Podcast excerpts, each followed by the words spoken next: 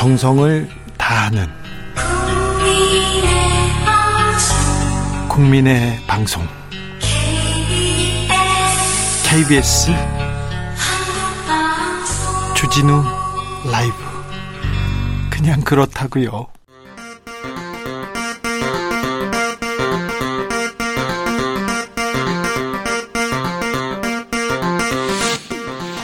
주진우 라이브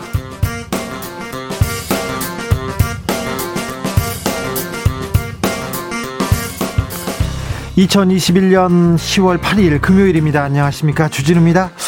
국민의힘 4강 진출자가 윤석열, 홍준표, 유승민, 그리고 원희룡 후보로 확정됐습니다. 천공 스승에게 검찰총장 사퇴 조언을 들었다는 윤석열 후보는 내 인생의 가장 긴 100일이었다. 홍준표 후보는 깨끗한 데가 정권 교체 적임자라고 소감을 밝혔습니다. 국민의힘은 다음 달 5일 최종 후보를 선출합니다. 더불어민주당은 이번 주말에 마지막 경선인데요. 대장동 논란이 뜨거울수록 투표율 치솟고 있다고 합니다. 최후의 승자는 누굴까요? 정치연구소에서 예측해 봅니다. 가을비 속에서도 검찰 수사는 속도를 내고 있습니다. 오늘 검찰이 도이치모터스를 압수수색하고 윤석열 후보의 부인 김건희 씨가 주가 조작에 연루됐는지 살펴보고 있습니다. 하천대유의 대주주 사건의 몸통으로 지목된 김만배 씨는 다음 주 월요일 검찰 출석합니다. 특혜와 로비가 있었는지 따져본다고 합니다. 고발 사주 관련해서는 녹취가 공개되었지만 김웅 의원은 여전히 통화 내용을 기억 못한다고 하는데요. 주스에서 정리해 보겠습니다. 박정희 시대 권위주의 정권은 권력을 유지하기 위해서 무고한 시민을 간첩 폭도로 만들었습니다. 시간이 흐르고 민주주의의 봄이 찾아왔지만 잘못된 과거 바로잡기 쉽지 않습니다. 국가 폭력 피해자들은 개별 소송을 통해서 피해를 부재받기도 하는데 그 과정 참 힘들었다고 합니다. 이제는 고문 가해자들 좀 밝히고 처벌하고 피해 받은 분들 지원하는 제도 필요한 시점인데요. 갈 길은 멉니다. 하지만 뚜벅뚜벅 그 길을 걷고 있는 함세웅 신부 만나보겠습니다. 나비처럼 날아 벌처럼 쏜다. 여기는 주진우 라이브입니다. 오늘도 자중자의 겸손하고 진정성 있게 여러분과 함께 하겠습니다. 4567님께서 서울은 아직 가랑비에 옷 젖듯 내리네요. 기온이 뚝뚝 떨어져 외투 입었어요. 다들 감기 조심하세요. 얘기합니다. 감기 조심하십시오. 한글날 연휴가 시작됐습니다. 비가 오는데 주말 계획 어떻게 세우고 계신지, 아, 코로나가 이렇게 무서워요, 지금. 그러니까 조금 거리두기 해야 되고 움직임도 조금 자제해야 된답니다. 내일이 한글날입니다. 그래서 오늘만이라도 한글 우대, 한글 많이 좀 써봤으면 좋겠습니다. 주진우 라이브 코너 중에 부득이 영어 코너 제목이 많습니다. 아, 저희들도 죄송하게 생각하는데 한글 제목으로 좀 바꾸면 어떨까요? 훅 인터뷰는 뭐라고 할까요? 훅은 음, 아, 지혜 나눠 주십시오. 이슈 티키타카는 이슈 티키타카. 아, 뭐라고 하면 좋을까요? 주진우 라이브도 한글로 좀 바꿔봐 주십시오. 한글 제목 보내주신 분들 추첨을 통해서 선물 드리겠습니다. 많이 드리겠습니다. 샵 9730 짧은 문자 50원, 긴 문자는 100원이고요. 콩으로 보내시면 무료입니다. 그럼 주진우 라이브 시작하겠습니다.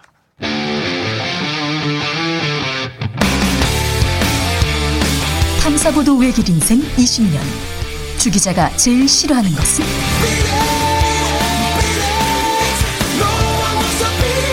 이 세상에서 비리와 부리가 사라지는 그날까지. 오늘도 흔들림 없이 주진우 라이브와 함께.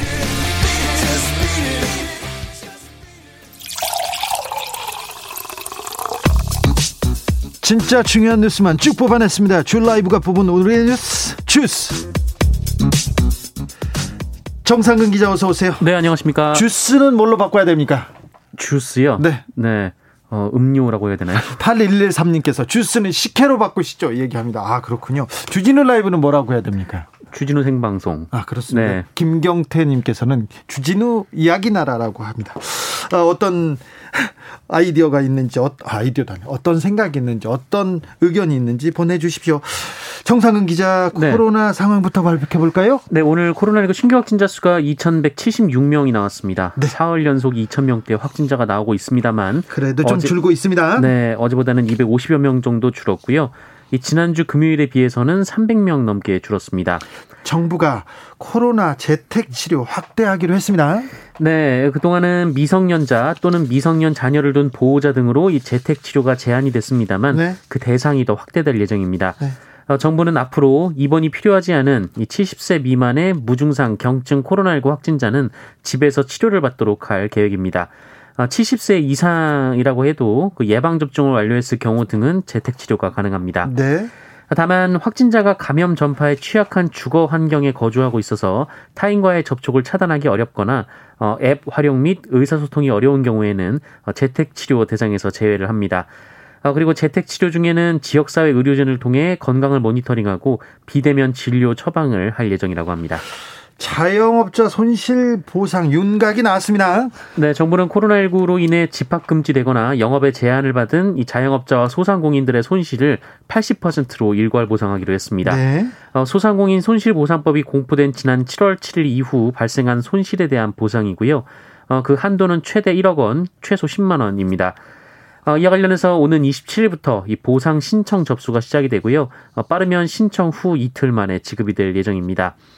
어, 정부는 7월 7일 이후 방역 조치가 적용된 기간 동안 이 하루 평균 매출액을 2019년 이 같은 기간 매출과 비교해서 어, 감소분을 파악하고 어, 여기에 영업이익률, 뭐 매출액 대비 인건비, 임차료 등을 계산해서 이 손실액을 산출한 뒤 어, 여기서 80%를 지급할 예정입니다. 아, 다만 이 산정된 금액에 동의하지 않을 경우 이의 신청을 통해 구제를 받을 수 있도록 했습니다. 자영업자 손실 보상 아 이게 전액 보상이 되지 않고 있어요. 그래서 자영업자들은 반발하고 있습니다. 네, 자영업자분들은 전액 손실 보상을 주장하고 있습니다. 이 자영업자 단체가 오늘 기자회견을 열었는데 이 코로나19 발생 후 자영업자들의 빚이 어, 총합 66조를 넘었고 또 폐업한 매장 수가 45만 3천 개에 이르르며 어, 안타깝게 생을 마감한 자영업자의 수도 20명이 넘는 등 이 참혹한 결과로 이어지고 있다라고 호소했습니다. 코로나로 인해서 힘들다는 분들, 어렵다는 분들 많습니다. 그래도 정부가 나서서 이렇게 손실 보상해 준다고 하니 좀 마음 한편에 그분들한테 갖는 미안함 이런 걸 좀 덜게 됩니다. IMF 때도 많은 어, 회사, 가게 이렇게 어려웠지 않습니까? 네네. 그런데 그때는 이런 얘기도 못했습니다. 그나마 우리나라가 여기까지 이런 수준까지 올라왔다는 생각에 조금 아, 조금 다행이다 이런 생각도 하는데 아무튼 아, 손실이 큰 자영업자분들 힘내 주십시오. 음. 주진우 라이브에 대한 얘기가 나오, 계속 나오고 있습니다. 이도원님께서 주진우 날 어떠십니까? 7593님 주진우 생생정보 통 얘기합니다. 70, 아, 7648님께서 주진우 라이브를 주진우 생소리로 합시다 얘기하고요. 주진우 생활이죠. 주진우 살아있네. 여기까지 나오고 있습니다. 계속 나오고 있어서 살아있네. 날, 네, 계속 나오고 있습니다. 화천대유 대장동으로 또 갑니다. 여기 또 돈 받은 사람이 나왔 다고요.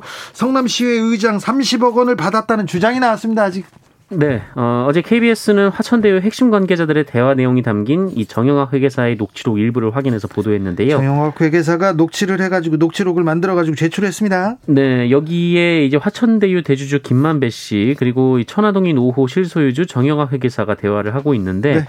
어, 이 대화에서 성남시 의장에게 30억 원, 어, 그리고 시 의원에게 20억 원이 갔다 이런 말을 했다고 합니다. 네. 어, 녹취록에 언급된 성남시 의회 의장은 2012년쯤 의장을 지냈던 이 새누리당 출신의 최윤길 씨로 주장 추정되는데요. 네. 어, 최윤길 씨는 지난해부터 화천대유 부회장으로 재직 중에 있습니다. 네.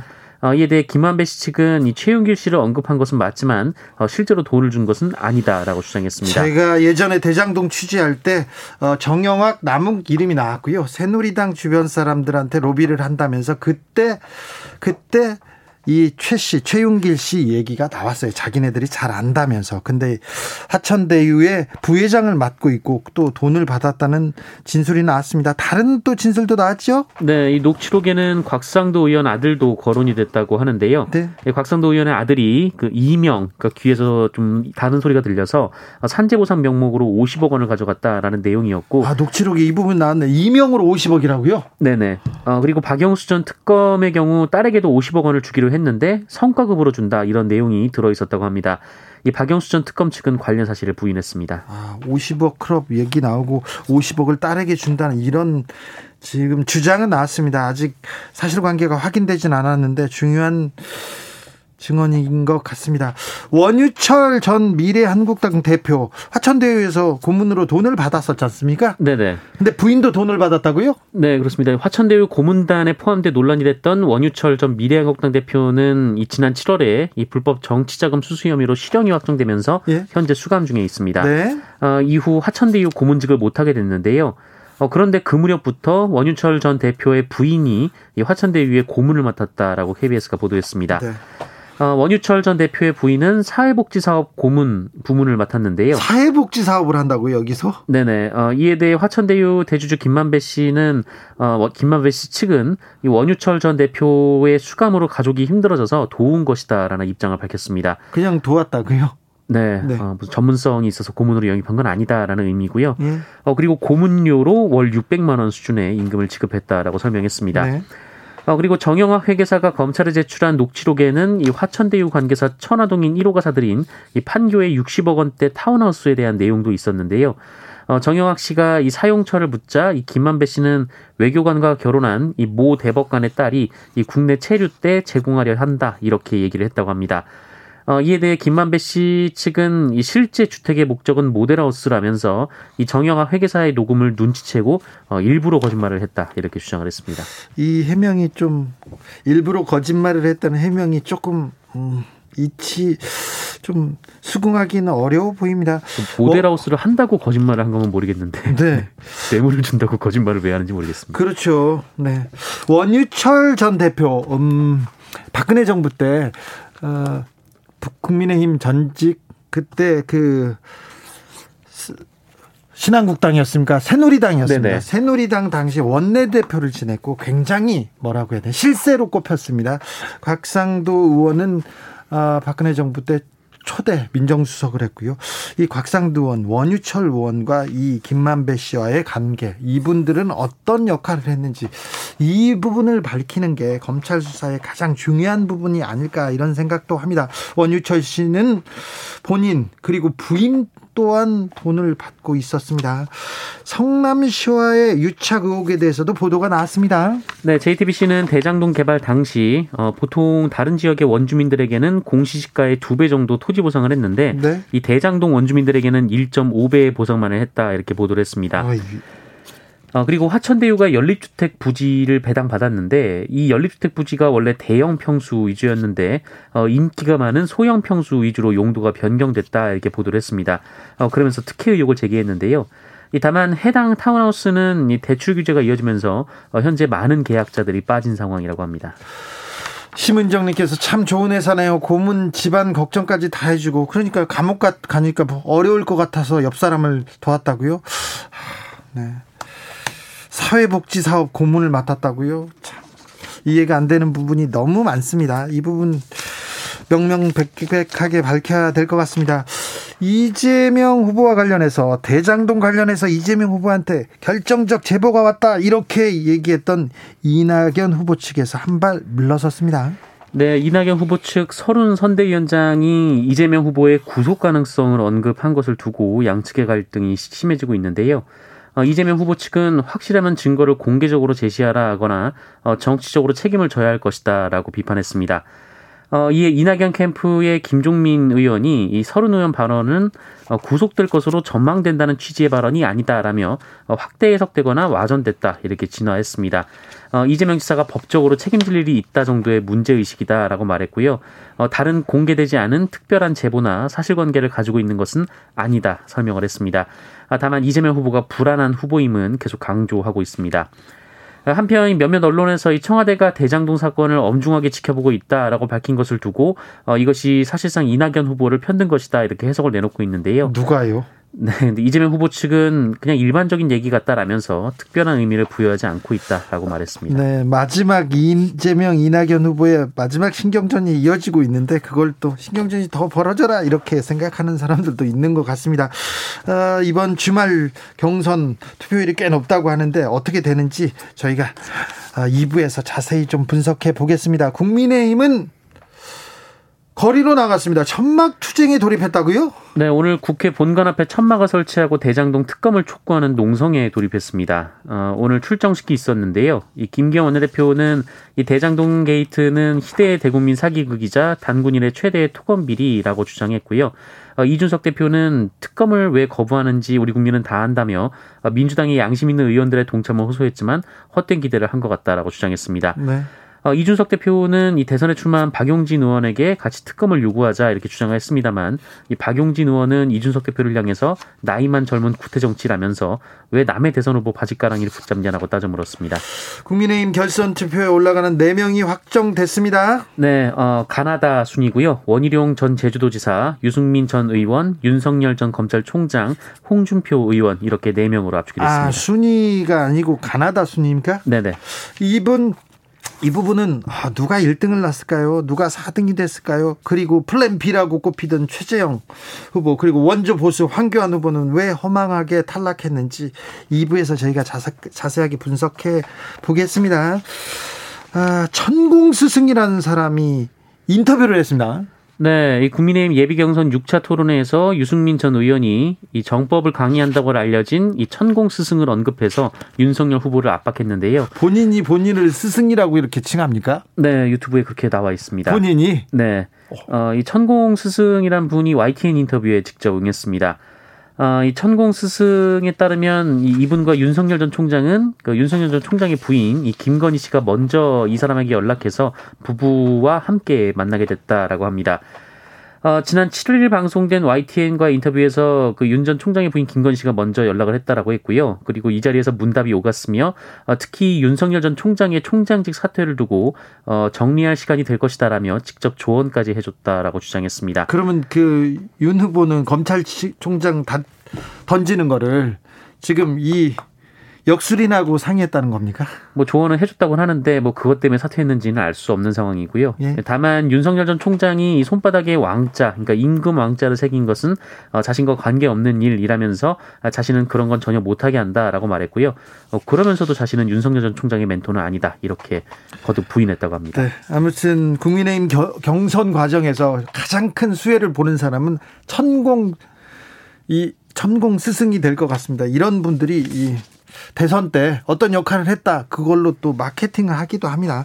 아무튼 천공 스승이 검찰총장 사퇴를 조언했다. 이거는 좀 파장이 일 것 같습니다. 윤석열 후보에게 또 어려운 숙제가 더 남아 있습니다. 김건희 씨가 연루된 도이치모터스에 대한 검찰의 압수수색 이어졌습니다. 네, 검찰이 오늘 도이치모터스 본사를 압수수색했습니다. 이 도이치모터스 주가 조작 의혹은 이 권오수 도이치모터스 회장이 이 주식 시장의 선수로 통하던 이모 씨와 결탁해서 주가를 조작하고 어, 김건희 씨는 이 주가 조작에 미천을 댄 어, 속칭 전주로 참여했다는 게 이 골자입니다. 네. 어, 의혹인데요. 네. 어, 압수수색까지 들어갔다는 것은 김건희 씨의 소환이 임박했다라는 의미인데요. 그리고 같이 이렇게 이 행위에 가담했던 사람은 구속된 사람이 있거든요. 네. 그래서 수사가 어, 조금 속도를 낼 것 같습니다. 어, 국민대 논문 사건도 있고요. 장모 사건도 있고 윤우진 씨 사건도 있고 무엇보다도 이 문제가 또 골치가 아플 것 같은데 고발 사주 의혹, 고발 사주 관련해서는 김웅 의원 입장을 밝혔습니다. 네, 어, 어제까지 침묵을 지키던 김웅 의원이 오늘 입장을 밝혔습니다. 네. 어, 조성은 씨와의 통화 내용이 녹취됐고 이것이 보도된 데 대해서 어, 검찰에서 포렌식했다는 자료들이 특정 매체를 통해 유출되고 있다면서 어, 공무상 비밀 누설 그리고 피의 사실 공표죄가 될 수 있다 이렇게 주장했습니다. 어, 그러면서 대장동 비리를 은폐하기 위해 녹취 내용을 언론에 흘리고 있는데 어, 낡은 정치 수법이라고 주장하기도 했습니다. 원래 고발 사주 의혹이 먼저 나오고 대장동 비리가 나중에 나왔죠? 네, 또한 그 내용도 크게 문제될 것이 없다라면서 어, 구체적 내용 자체에 대해서도 전혀 들은 바가 없다라고 주장했습니다. 어, 그러면서 이 조성은 씨와 전화 통화를 한 것도 기억이 없다라고 말했고요. 어, 손준성 검사로부터 고발장을 넘겨받은 기억도 없다는 기존 입장을 재차 반복했습니다. 처음에는 준성이가 줬을 수도 있다 이렇게 얘기하다 입장을 바꿨는데 기억이 없다고 얘기합니다. 조성은 씨는 또렷하게 기억하고 네. 김웅 의원은 기억이 없다고 얘기합니다. 그런데 어, 손준성 검사와 주변 사람들 그리고 김웅 의원, 정점식 의원 몇 사람만 수사하면 그 어려운 수사가 아니거든요. 아마 검찰에서 거의 이렇게 거의 사태를 파악한 것 같은데 빨리 속도를 내서 결과를 내는 것이 이 대선에 대선의 그 영향을 또 줄이는 것일 수도 있어요. 네, 네 수사가 좀 속도를 이거 좀 깔끔하게 빨리 해명을 했으면 좋겠습니다. 이게 김용 의원한테도 조금 바람직할 것 같습니다. 9932님, 역술인 우습게 보지 마라. 주진우 네 미래도 다알수 있다 얘기합니다. 네. 우습게는 안, 안 봅니다. 좀 웃겼어요. 그런데 이 대선판에 역술인들이 항상 이렇게 거론되곤 했거든요. 그런데 이번처럼 이렇게 이렇게 많이 이렇게 전면에 나와서 TV 네. 토론에서 이렇게 거론된 기억은 좀 없어요. 네, 역술인 이름 한 명한 한 명이 나온 토론회는 이번이 처음일 겁니다. 그러니까 그렇게 또 많이 나온 것도 또 처음이고요. 그다음에 또 학문침은 좀 너무 좀 충격이었습니다. 0345님께서 주진우 라이브는 주진우 날보도 어떠냐? 이렇게 하면서 훅 인터뷰는 취재 낚시는 어떠냐? 이슈 티키타가는 쟁점 왔다 갔다는 어떠냐? 음. 어우 이건 또 좋은데요. 주스는 즙 어떠냐? 이렇게 물어봅니다. 즙 좋습니다. 아, 네. 즙 좋은 것 같습니다. 짜내겠습니다. 알겠습니다. 네 정상근 기자를 좀 짜보겠습니다. 고 이해람 중사를 성추행한 공군 중사 중령이 구형됐습니다 네, 군검찰은 이 공군 고 이해람 중사의 성추행 가해자 장모 중사에 대해 징역 15년을 구형했습니다. 어, 오늘 국방부 보통군사법원에서 열린 재판에서 어, 군검찰은 군인 등 강제 추행 치상 등의 혐의를 적용했습니다. 어, 장모 중사는 지난 3월 2일 부대원들과 저녁 자리 후 부대에 복귀하는 차 안에서 어, 이해람 중사를 성추행한 것으로 전해졌고요. 어, 그러면서 뭐 신고할 거지 신고해봐 등의 말을 하고 어, 하루 종일 죽어야 한다는 생각만 든다라는 취지로 어, 압박을 했습니다. 어, 이것도 보복 협박에 해당한다고 보고 검찰은 기소한 바 있습니다. 네, 좀 어제 고 변희수 아, 사, 사건도 그렇고요. 좀 너무 늦었지 않나. 너무 늦은 정의가 아닌가 이런 생각을 해봅니다. 아무튼 중형이 구형됐습니다. 1203님께서 이슈 티켓하는 문제 토론 어떠냐 이렇게 물어봅니다. KKS님 사건 티격태격도 괜찮은데요 얘기하고 3407님께서는 이슈 티켓하는 화자의 근황 토크 훅 인터뷰는 쫄지마 그냥 묻는 거야 이런 얘기도 나오셨습니다. 네 알겠습니다. 주스 즙 정상근 기자와 함께 열심히 짜보겠습니다. 감사합니다. 고맙습니다. 교통정보센터 다녀오겠습니다. 이승미 씨.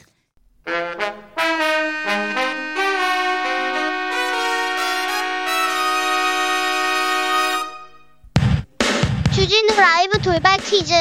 오늘의 돌발 퀴즈는 한글날 특집으로 준비했어요. 제가 불러드리는 문장을 맞춤법에 맞춰 정확히 적어 보내주세요. 너무 긴장하지는 마세요. 쉬워요. 자, 문장 읽어드릴게요. 웬 멧돼지가 베개를 베고 주라를 듣고 있었대? 한 번 더 읽어드릴게요. 웬 멧돼지가 베개를 베고 주라를 듣고 있었대?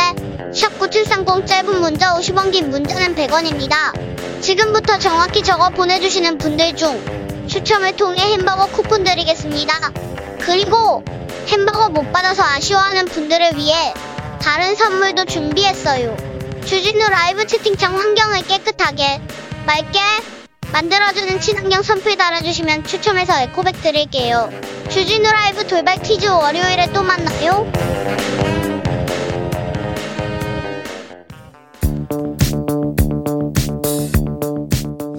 대한민국 정치의 새로운 100년을 준비한다. 21세기형 국회 싱크탱크 정치연구소 영앤영. 정치권에 보내는 비대면 정치 컨설팅 오늘도 뜨겁게 분석해 보겠습니다. 정치는 데이터다. 정치는 과학이다. 박시영 윈지코리아 컨설팅 대표 어서 오세요. 네, 반갑습니다. 정치는 촉이다. 감이다. 최영일 시사평론가 어서 오세요. 네, 하지만 정치는 무속이 아닙니다. 네. 네. 정치도 아닙니다. 그렇죠. 국민의힘 4강 진출자가 확정됐습니다. 자, Plan B 최재형 아웃.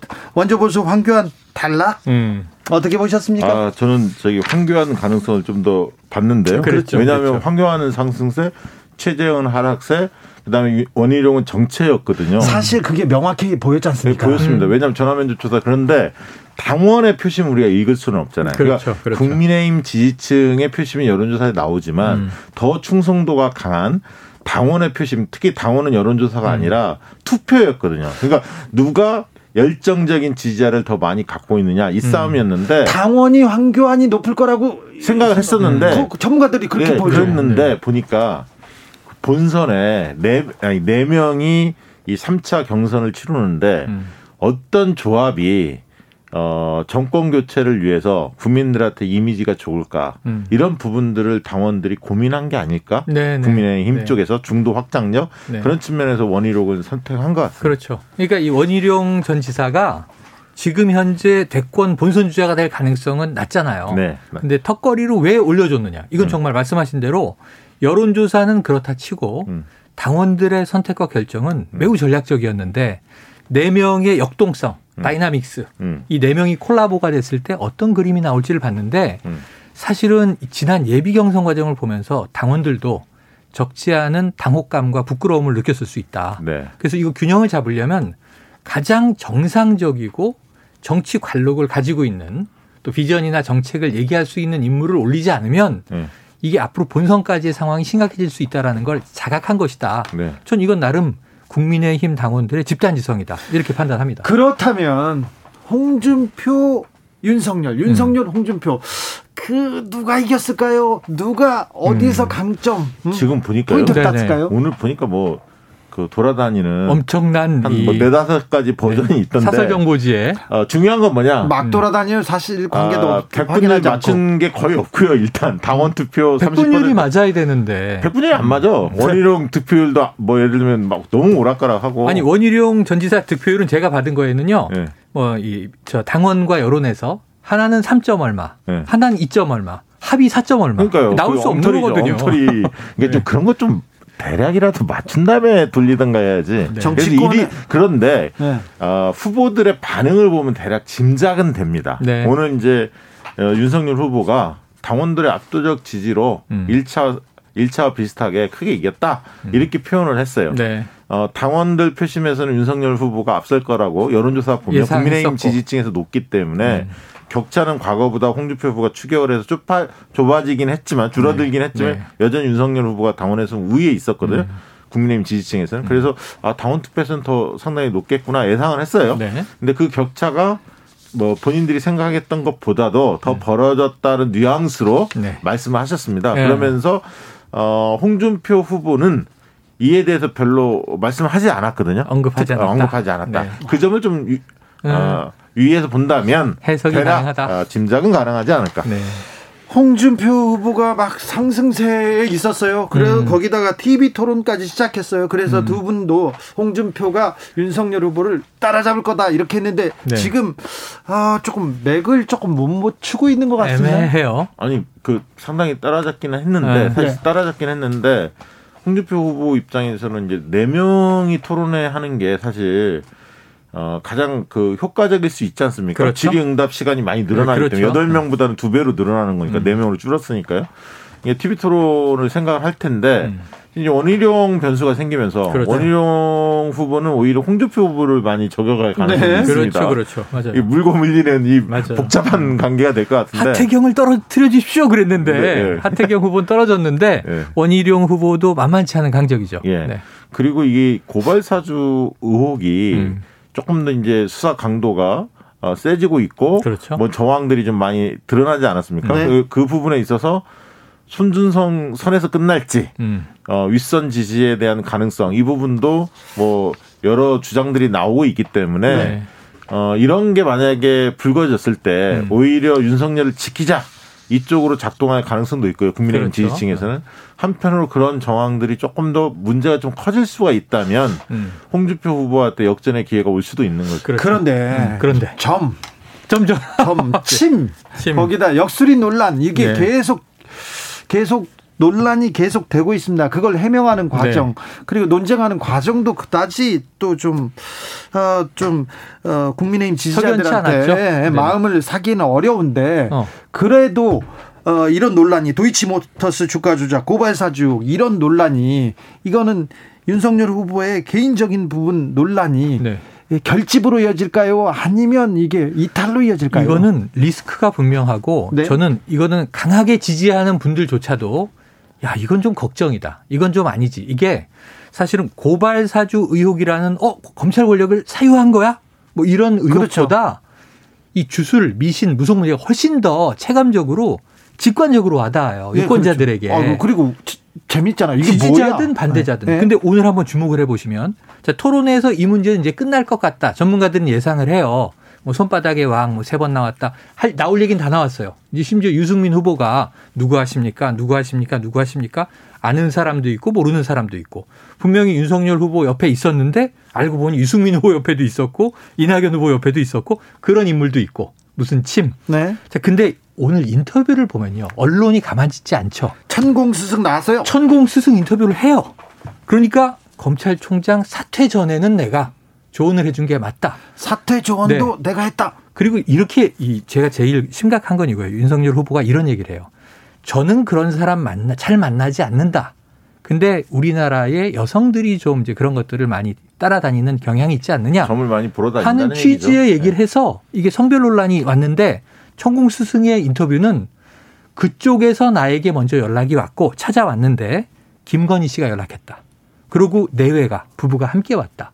이렇게 네. 되면 전 윤석열 후보가 아유 여자들은 그런데 다니지만 나는 잘 싫어해서 안 다녀요가 아니라 같이 다닌 게 지금 확인된 거예요. 아니, 같이 다니긴 했는데 이제 주로는 여자가 다닌다 이런 식으로 또 피해 가겠죠. 음. 네, 아니 그렇긴 하지만 국민들이 받아들이고 제일 그 저도 도이치모터스나 뭐 이런 등등보다도 아까 했던 이런 구설수 이런 게 이제 잔상이 오래 남거든요. 음. 가죠. 인식에는 네. 복잡한 건 잘 모르는데 음. 왕자 점.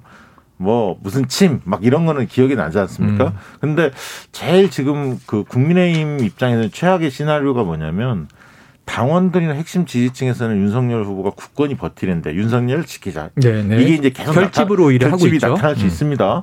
그런데 반대로 양자 대결. 음. 예를 들면 이재명 후보가 이번 주에 만약 확정이 된다면 본선에 들어가서 본선에 들어갔을 때 이재명 윤석열, 이재명 홍준표 조사를 해보면 음. 홍준표 후보가 최근에 경쟁력이 더 좋다는 조사 결과도 음. 꽤 나오고 있습니다. 네. 양자. 대결에서 네. 양자 대결에서 그, 그 흐름이 더 만약에 가속화 되, 는데 음, 음. 그럼에도 불구하고 당원이나 국민의힘 지지층이 여전히 윤석열이 높아서 네.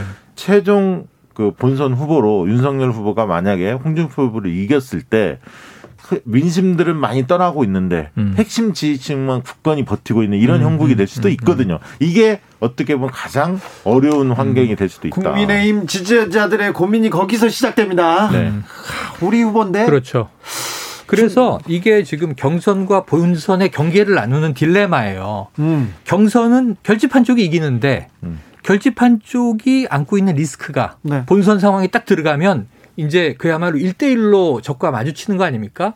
경선은 아무리 싸워도 자당 후보라 또 원팀 얘기하고 원팀 얘기하고 이렇게 이제 다독이고 습하잖아요. 강도가 약하죠. 근데 본선으로 들어가면 아무도 도와주지 않아요. 1대1로 적과 맞서는 상황이에요. 이때 너무 리스크가 적이라고 하지 부각됐을 때. 마세요. 상대랑. 아, 그렇지. 아, 우리 너무 우리나라의 너무- 선거가 너무 전쟁화돼서 네, 아, 그거 안 이거 좋습니다. 안타깝습니다. 이 민주적인 제도죠. 네. 네. 선거는 축제고 국민들에게. 네. 자, 그런데 이제 축제죠. 이, 그래서 결국은 아까 자정작용을 이 국민의힘 당원들도 원희룡 후보의 선택에서 한 거 아니냐라고 이제 생각한 게 이 본선 직전에 마지막 후보를 낼 때 당원이든 혹은 이 지지층의 선택은 본선 경쟁력이 가장 중요한 변수가 될 것 같다. 이런 생각이 듭니다. 이게 지금 윤석열, 홍준표, 유승민, 원희룡 이게 네 분이 음. 되면서 기성 정치인 세 분과 정치 신한 명, 그렇죠. 어, 이 구도로 어, 보여지기도 합니다. 맞습니다. 예. 음.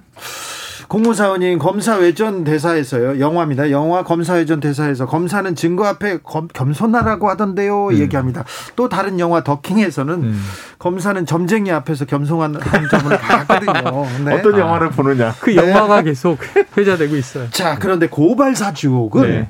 어려운 수사가 아니고 수사가 거의 다 된 것 같습니다. 맞아요. 거기다 어, 야, 녹취 파일이 전화 녹취가 복구됐어요. 복구됐어요. 어, 그 내용이 충격적이죠. 내용이 어, 조성은 씨가 말한 대로 거의 내용이 그대로 나오는 것 같습니다. 네, 네, 맞아요. 자, 조- 이 고발 사주 의혹이 당장 윤석열의 지지율에 영향이 갑니까? 저는 윤석열 후보가 예를 들면 1, 2주 사이에 음. 이 등락의 폭은 크지 않을 거예요. 계속, 그런데 이제 네. 큰 흐름을 봐야 하는데 음. 7월달, 8월달, 9월달, 10월달 이렇게 한 달 간격으로 이렇게 보면 음.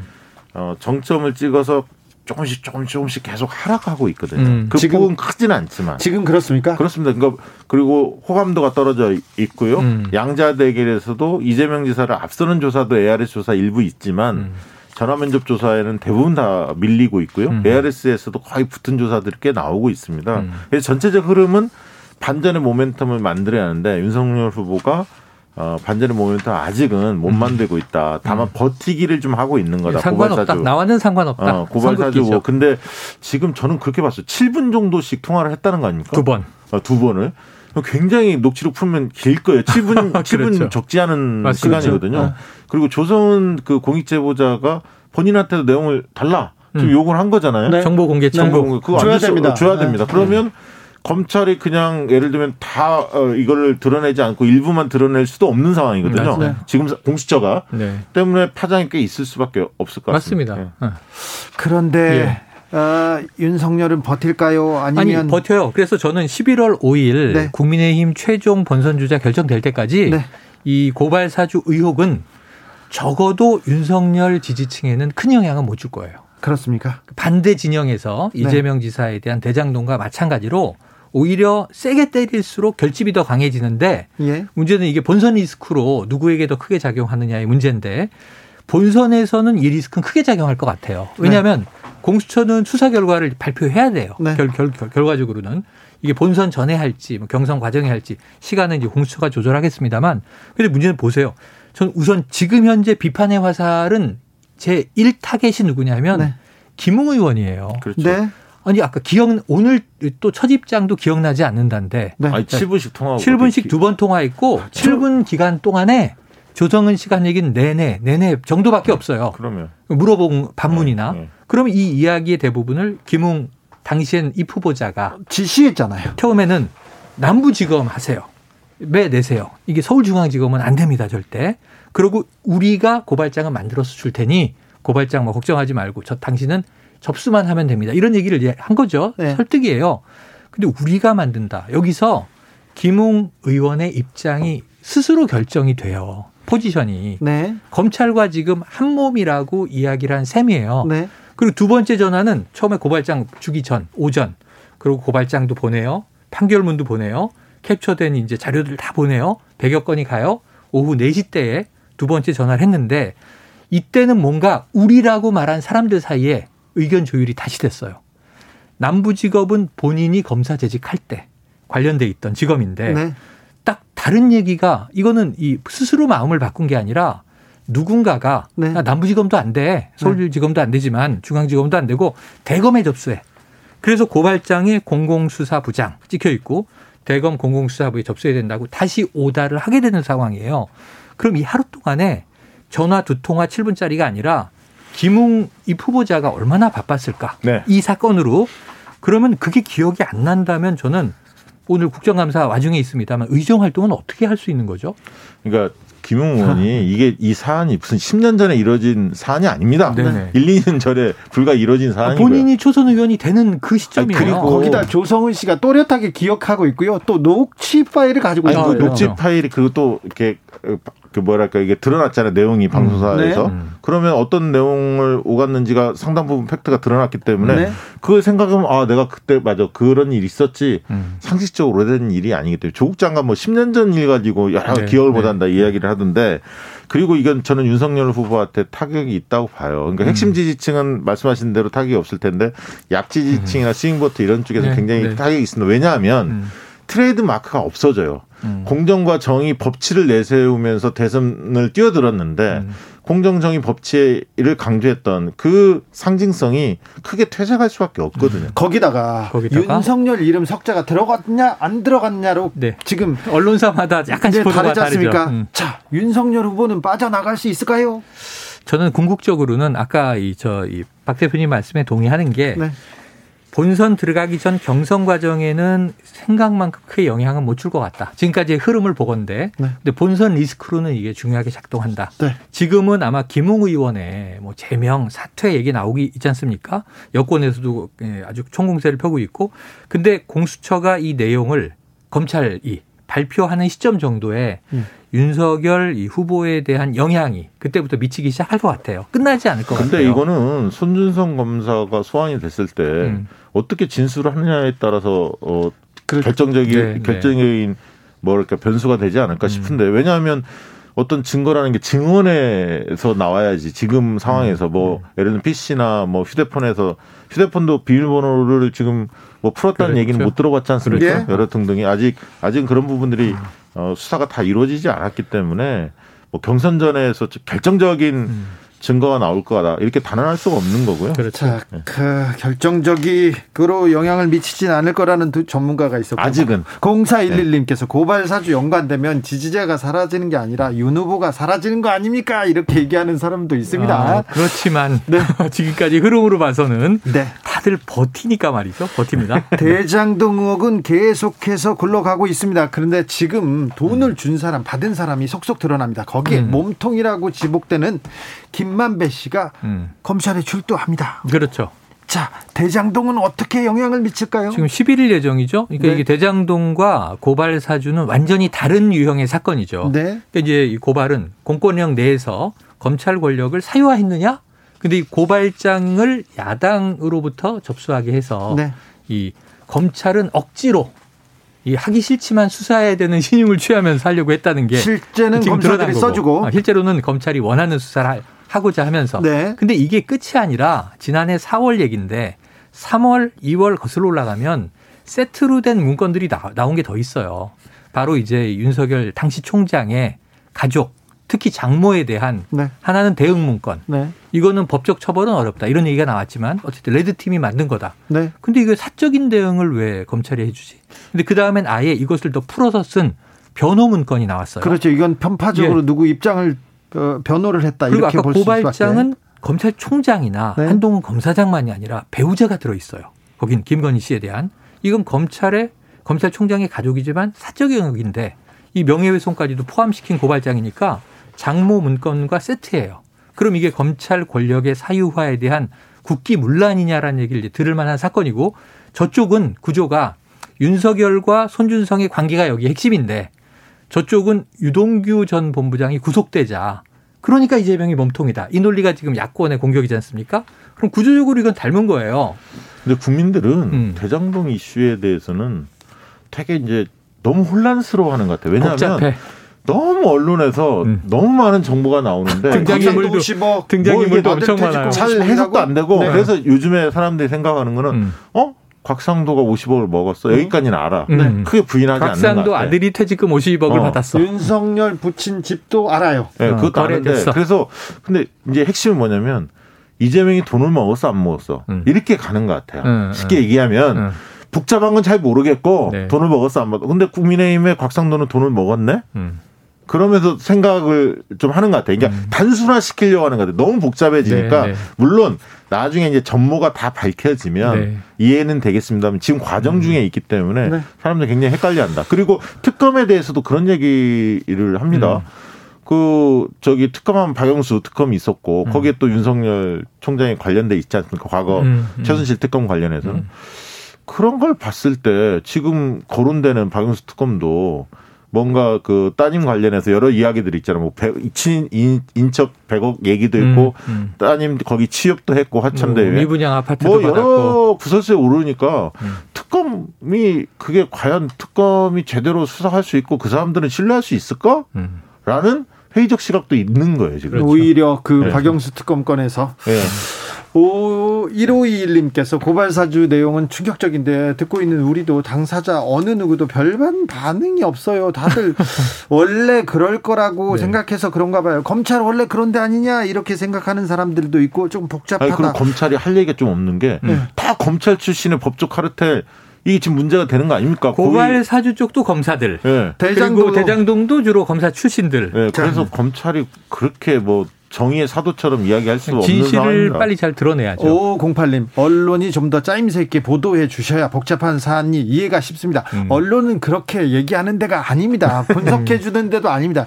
주진우 라이브 잘 들으면, 정치연구소 들으면 됩니다. 아, 주진우 라이브에서 자, 시간 되면 뭐 유튜브도 좀 드시 어, 보시면 좋고요. 얹어가기. 자, 민주당 경선 레이스 이번 네. 주 일요일 날 마무리됩니다. 내일과 그런데 모레죠. 그런데 저희가 지금 얘기를 지금 말미에 조금 하고 있습니다. 음. 자, 민주당 아, 경선 레이스 변수는 있을까요? 아니, 저는 사실 변수는 별로 없을 거라고 변수 보고요. 일각에서 그렇죠. 이제 얘기 나온 게 이제 투표율인데 음. 권리당원 투표율은 뭐 49%, 어, 기존 지금 최근에 좀 낮아졌죠. 그 흐름하고 비슷한데 음.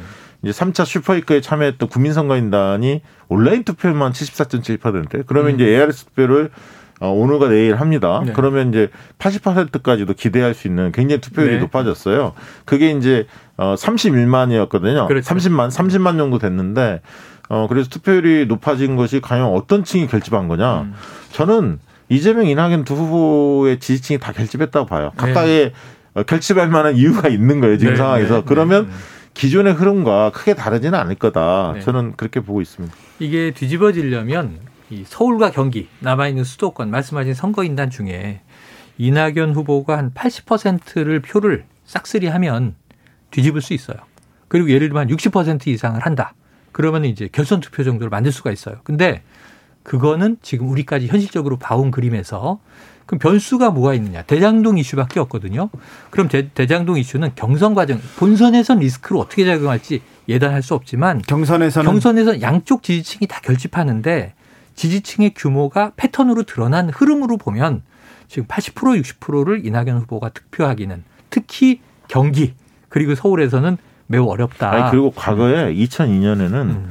노무현 후보가 어, 큰 표 차이로 앞서가니까 마지막에 이인재 중간에 이인재 후보가 네. 탈락했고요. 정동윤 후보가 남았었는데 경기 지역에서 정동윤 후보가 1위를 했습니다. 네, 네. 왜냐하면 그 당시만 해도 이미 다 끝났기 때문에 아, 그렇죠. 정동윤 후보에 대한 약간 동정론이 같이 있었거든요. 네. 때문에 근데 지금은 그 상황이 안 되는 아니죠, 거예요. 아니죠. 대장동 이슈가 아니죠. 터졌고 네. 서로 굉장히 양 진영 간에 음. 예, 신경전이 커졌기 때문에 어 저는 뭐 그렇게 동정론이 작동할 아, 저도 가능성은 없다. 이변이 없을 것 같다. 결선을 결선 투표 안 갈 것 같다. 청취자께서 민경욱 의원께서 그 예전 민경욱 전? 의원이 국민의힘 경선에서도 조작이 있었다고 하고 하는 했대요. 아, 왜 아, 자꾸 최근에? 이러는 걸까요? 얘기합니다. 황교안 후보가 어제 얘기했습니다. 어, 얼마 전 있었던 서울시장, 부산시장 재보궐 선거에서도 부정선거 의혹이 있다고. 근데 네. 이분들이 뭐 유튜브에서 뭐 얘기하는 것이 자유가 아닙니다. 근거가 네. 있어야 되는데 무작정 이렇게 얘기하는데 그 얘기를 또 따라서 음.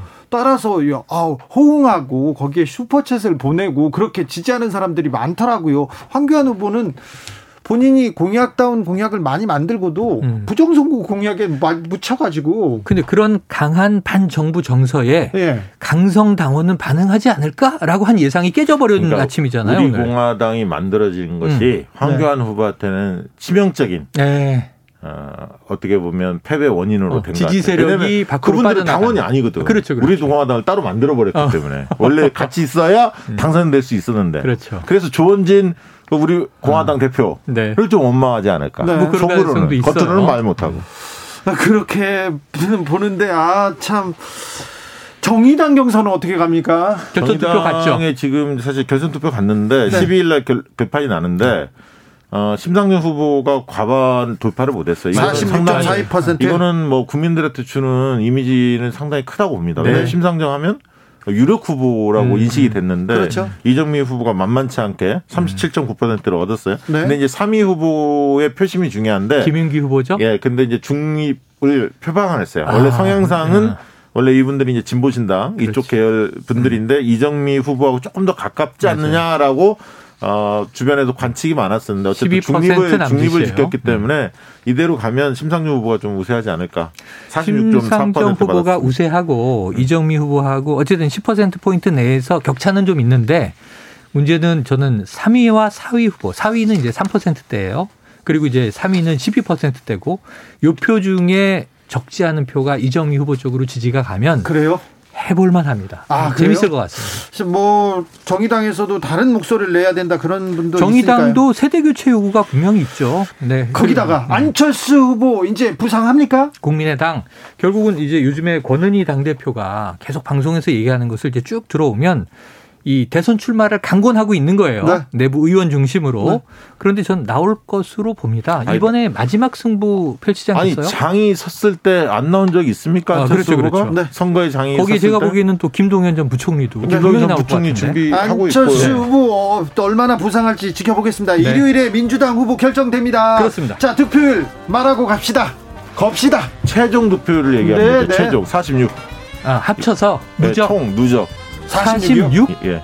아 56. 56이죠. 오, 46. 46이면 결선 투표 가요. 그 깜짝 놀랐네. 56. 네. 56 자 저는- 최영일 평론가. 저는 그러니까 자, 57.5. 아, 57.5 대 56. 네. 네. 정치연구소 여기서 인사드립니다. 오늘도 감사했습니다. 최영일, 박시영 두 분 감사합니다. 고맙습니다. 감사합니다. 저는 잠시 숨 좀 돌리고 6시 2부 이어가겠습니다.